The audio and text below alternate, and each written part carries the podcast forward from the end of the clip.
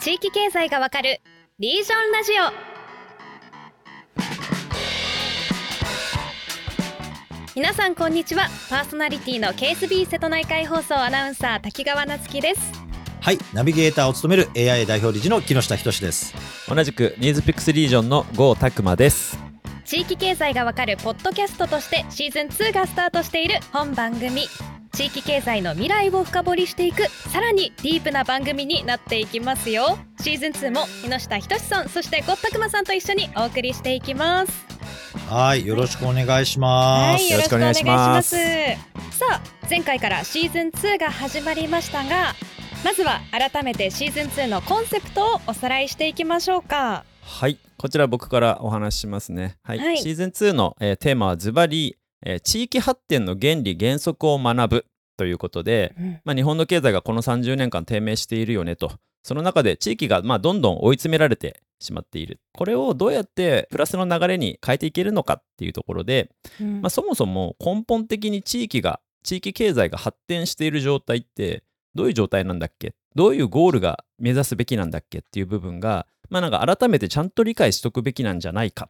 ということで、えーリージョンラジオのシーズン2は、えー地域発展の原理原則を、まあ、リスナーの皆さんと一緒に、えー勉強していこうという内容でお届けしたいというふうに思ってます。うんさて今回のテーマは実例で知る輸入置換ということなんですが、まあ、その前に地域発展の原理原則の中でもこの最も重要な要素として前回取り上げた輸入置換というキーワードがあるんですよね。はいこのキーワードについて改めて理解を深めていきたいと思います。おまずこの前回のこの輸入置換の学び私なりにおさらいしてみます。輸入置換っていうのは今まで他の都市から輸入していたものとかサービスをこう自分の地域で自分たちで作っていこうっていうところでその輸入していたものをえ置き換えていくそういうものでこれをこうさらに輸出していけるものとして、まあ、外貨を稼げるようになるっていうところがこの輸入置換の希望的ところなのかなというふうに木下さんプロフェッサー木下 思ったんですけどいやいや、もう全然、あの、もうその通りです。その通りですよ。はいはい。やっぱね、地域にある富って、我々生活で使える資源ってね、限りがありますよね。無限にあるわけではないので、ただまあ生活にね、あの、取り入れて便利なものってものはやっぱり自分で全部作れるわけじゃないので、うん。えー外の人にね、お金であったり、何らかの対価を払って、あの、もらってきて、で、使っていくっていうのが、まあ、中心なんですけど、まあ、それをね、えーだんだんと自分で作れるようになっていって、まあ、さらに魅力的なものは外でね、輸出をして、で外から、えー対価をいただいていくってことができれば、その対価を使ってさらに別のものを輸入することができるようになるっていう、この交換をですね、我々個人個々人もそうだし、地域っていう単位でも膨大にややり続けてるっていう、これをね、ちょっと立体的に見ると、うん。地域のね、発展と衰退が分かりやすくなるんですよねっていうところですね。ううんん。なんかちょっとツッコミというかもう少し深掘ったポイントとしてその結局生産力を持つ都市が何かいろんなものを作れるようになる、うんうん。あの製品とかサービスとかを作れるようになるっていう生産力を持つことがその都市の発展の土台になるってことだと思うんですけど、うん。まあ、そうするとやっぱ人口がでかくてあの産業のバリエーションがたくさん持てるところがやっぱり基本的には強くなるからやっぱりうん。でかい都市の方が有利なんじゃないっていうふうにも、えー、とこの原則をだけを見るとそう思えるんですけどその辺やっぱり都市と地域だとやっぱ都市有利だよねっていう結論にななるんですかね？あまあだからその時にまあ都市有利なんですけど、消費がないところではね、輸入すら起きないから、うんだからまうんあずっとなんか原始的な生活するみたいな話になりがちなんだけど、でも日本でもそうなってないわけですね。うんでこれ、あやっぱりね、自治体区分とかに現代の議論はね、引きずられすぎなんですよね。ほうほう市町村とか都道府県とか。だけど、うん例えば首都圏を見てみたときに、東京都で例えば使うものとかを北関東とかね、群馬とか栃木とか茨城でバリバリ作ってたりするわけですね。1都6県みたいな感じで。そうそうそそう。の辺全部含めて東京以外の周辺も含めて、うん。えー経済圏ができてるからはい。うん。そこ全体で考えるべきってことなんですね。そうですね。うん。で、さらに、まあ、輸入置換までしちゃって輸出まで始めちゃうと、もう世界が相手になるので、うん。地元消費とはまた乖離していって、世界中にそのものを売りさばくみたいなことができるんで、富がずっと集まってくるわけですね。そっかだから最初の初初速は、まあ確かに人口とか人がある程度いるところの方がやっぱ有利うんなのは、まあ当然やっぱ首都圏とか、この関東の中で、まあ、まあ、このね、首都圏ゾーンとか、あとは名古屋とかも大阪とかも、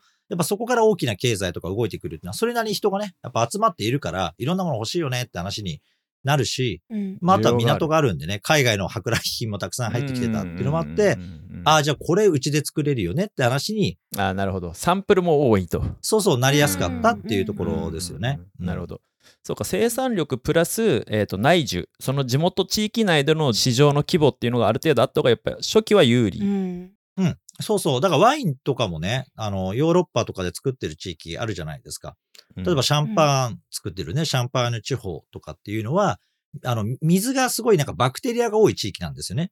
だから、あの、生水を飲むとお腹を壊すっていう地域。これ結構ヨーロッパあるんですよ。そうそう。はいはいなので、えー水分を取るために、あの、要はアルコール度数の少ないものを作るっていうので、最初はビールを大体作ってて、そういう地域。4%とかそうそう、ブブルワリーでね、ビールを極力低、低アルコールで作っていてうん、それがだんだんワインとかに、えー変わってきて、みたいな。うんそこからまあちょっと産業発展がいろいろあってですね、あうん。のシャンパンに行き着いて輸出まで行くことになるんですけど、うん。まあ結局は地元の実需があるんですね、最初にね。ん。だからそれに向けて作ってて、それをまあ、あの、いろんな転換点があるんですけど、輸出するっていう形まで持っていける。そう。この話だけでもね、今度したいぐらい。めちゃくちゃ面白いですよ。そう考えると一足飛びに輸出を狙っなんか作っていくっていうよりはまず内需からっていうそうそうう、ん実需がしっかりあって、それがやっぱ高度化していって輸出につながっていくみたいなことっていうのが、まあ、ある程度必要だからさっき言ったように、誰もいない、急になんか村みたいなところが急にそういう新しい新産業が出てくるっていうことは、あの、もちろんないことはないんだけれども、まあやっぱりそのものを作っていくとかってことでは難しいですよね。うん。で宿泊とか観光産業みたいなことにおいても、うん。やっぱり、あの、ある程度分かってるというか、要は自分が需要者であるっていう人がそれなりにその都市圏に存在をしていて、鍛えられてきて、うん。で、だんだん海外とかからも人が来るみたいな話で発展していくとかっていうのは、うなるほど。まあ、あの、地元が分からないと、まあ、外の人が入ってきてやるみたいな話になっちゃうんですけどね。だうん。結構そこのやっぱプロセスに当然だけど時間がかかるしそのプロセスを踏んでるからちゃんと強くなるというかやっぱ一足飛びはないなっていううん。そうそうそうそう。うん。あのね、だからね、このね、必要な時間ってあるんですよ。だから今、地域活性化とかやるときに、急になんか一発やってなんか1年か2年で大きく地域を変えることみたいなことを求めがちなんだけど、うん。うんそれはね、さすがに難しい。ん。ですよね。今やってる地域のとか都市圏を見てったときに、やってるものをどう自分たちの街として、さっきじゃね、例えば置き換えられるようなものとかサービスを作っていくのかみたいなことがあって、うん。それがある程度やっぱ10年とか20年積み重なってきて、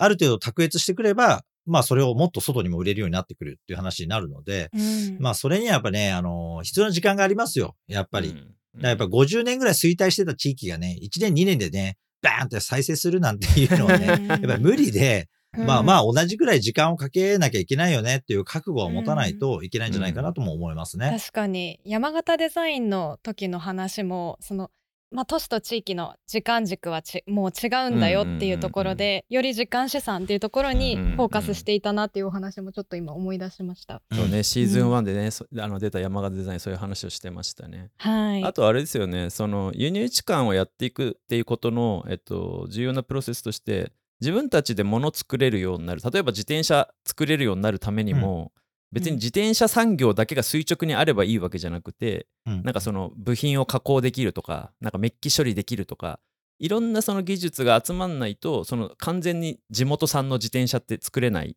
はい。でそれは自転車産業以外にもその応用できるというか使えるからうん。多種多様な産業がお互いに関わりながら地域全体の生産力になっていって、うん、うん。でいろんな商品が自給できるようになるみたいな。結構なんかこう、一本道で考えられないというか まあね、産業の立ち上がりみたいなことが必要なのかまあ、産業って一個でね、全部のものを作る地域ってすごい少ないですよ。よね。まあ、その産業っていうか、あの、し例えばの自転車とかもそうですし、一つの製品自体もいろんな地域のいろんなものがこの組み合わさって一個の製品になって、それを誰かが買っていくみたいな形になるわけですよね。そのどこに自分の地域として食い込むのかみたいなことをやっぱり考えて産業ってやっぱあってですね。うんまあ、珍しいのは例えばメガネとかだったらね、うんああの、ーサバエとかはかなり高級なものだったら、もう地元であるある程度部品完結するみたいなのがあるから、うん特徴的なね、そのクラスターっていうのもある、産業クラスターあるんですけど、はいはい。まあ、例えば自転車みたいに言ったら、あの、シマノっていうね、あの、会社ですよ。あの、ギアの会社。はいはいはいうんカチカチギアチェンジするのね、つ釣り具と自転車のギアを作ることそうそうそうそう島なんですねそっかあれって共通してるんですね。同じ会社です。はい。もともとあの、なんか創業の地が堺なんですよね。あの、商人の町、大阪の堺の、えーところで、で、鍛冶屋かなんかそういう鉄加工の技術を持ってた会社が、あの、なんか鉄砲とかね、包丁とか刀とかいろいろやってたんでしょうけど、うん。まあそれが、まあ当然衰退をしていってですね。うん、で、まあ明治に入ってこう自転車っつもんが現れるわけ。うん。ですよね。うん。その時に、要は、あの、輸入地下の典型で、あ、これ別にうちでも作れるよねって話になって、このいわゆるね、自転車の動く可動部分のギアみたいなところを着手していくっていう形で、ふいなるほど。んかねホイールとかもなんか作ってたらしいんですね、最初ね。うん。だからまあ、そういうものを全部組み合わせて作ってる中で、自分たちのやっぱりコアコンピタンスでね、競争で一番ここの部分は強いから、ここは世界中に輸出をしていこうみたいな話になって、うん。今もね、世界シェアすごいでしょ、うん。シマノって。もう圧倒的じゃないですか、ん。そのバイクの世界だったら。うん。ですよね。だから全体のね、筐体というか、そのフレーム部分とかはね、台湾とかいろんな会社が作ってるけど、まあ、うんコアのね、そのはい、ギアの部分とうんかそういうのは、コンポーネントっていうところですね。コンポーネントっていうんですか、そこはね、シマノがしっかり握っているみたいなこと。でも、元々は鍛冶職人で、そうですねまさに鍛冶職人のおっさんとかが、いや、これだったらうちでもできるぞ、みたいな話からですね、うん輸入置換してるわけですよ。うんもともとはあんなの当然、ヨーロッパとかから持ってきてるから、アメリカとかね。うんうん。まあそういうのがやっぱりまさに典型的な、この輸入置換ですよね。だからもともとその地域にあった得意分野の中から自分たちがその競争力を持ち得る領域はどこなんだみたいなのをちゃんとこう見極めるというかそれを絞るのが結構大事ですね。そう。であとはまあ、今みたいに産業って清水があるわけですよ。刀とかね、配当例とか出るんだから、刀なんか作ってらんなくなるんでいらなくなっちゃうから。はいはいはいそうそう。だから産業って、あの、ある時良くてもダメになるんですよ。もう当たり前なんですけど、どんどん時代の流れとか競争とうんか社会の変化があるから。だけど、なんか今の日本っていうのは、もうずーっと昔からやってることを延々続けなきゃいけないって思い込んでるんですよね。あーなるほど。じゃなくて、今までやってきてることを活かして新しい時代にどう適応するかっていうのが、実はこの輸入地間の知恵の出しどころのすごい重要なところで。だって僕らの使ってる、面白い。なんか生活に必要なものってすごい変わってるじゃないですか。確かにね、そうですね20年とかでも。うんだけど、もともとやってるものにこだわっちゃってると、やっぱり調子がおかしくなっていくっていうところなんですよね。なるほどね、逆に知恵を絞って違う製品に目をつける。でもここまでその東京であったりとか、まあ、大阪の堺であったりとかやっぱうんり言っても都市の中で、まあ、その人が少ない地域でも得意分野っていうところで、うん。ちゃんと輸出で勝てるようにはなるんですか？うん、まあだからこれはあのなん小さい町にも、まあそういう生産物みたいなものを作っていくっていうのは、なんだ、いきなり工業製品でね、需要が出てくるっていうのはちょっと考えにくい部分もあるけれども、ただ、まあちょっとね、もともとすごい小さい町だったけど、うん。いきなり伸びていくって場合もあるわけですよ。で、うん。これはまあ典型的な街はいいくつかあってですね。まあ例えばなんだろうな、瀬戸内ゾーンで言ったら広島の呉とかね。はい。もう呉なんか典型ですよ。ただの漁村みたいなところだったのが、まあ軍港指定されたっていうのもありますけど、うんまあそれをベースにして、軍の工場ですね、工場とかが設置されたことから、うん。うん。いわゆる造船とか製鉄っていうものが、まあ、一気に大きく起こってってですね。